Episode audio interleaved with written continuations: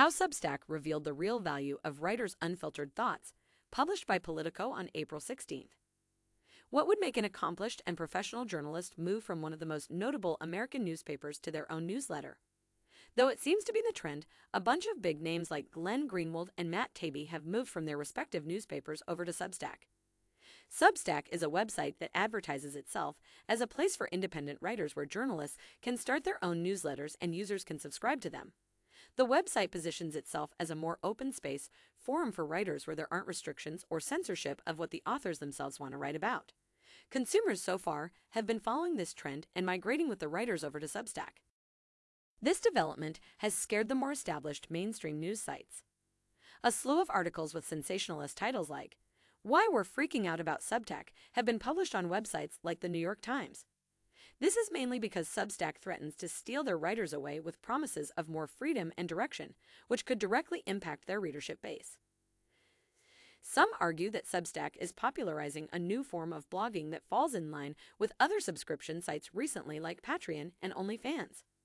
The way the company works is that it hosts and advertises its writers and provides a place where journalists can host their content, and in return, they get 10% of the revenues that creators make. Creators have a lot of leeway when it comes to their content, and subscription prices range from $5 upwards. Writers can also make their content free to read without losing money, as Substack doesn't charge to host a newsletter. Substack seems to have made a successful format for journalists.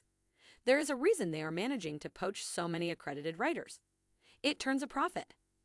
Top writers like Greenwald make up to $160,000 a month even after the 10% cut that Substack gets. It attracts over 12 million users a month, and plenty of these users are willing to shell out some money to get onto popular newsletters.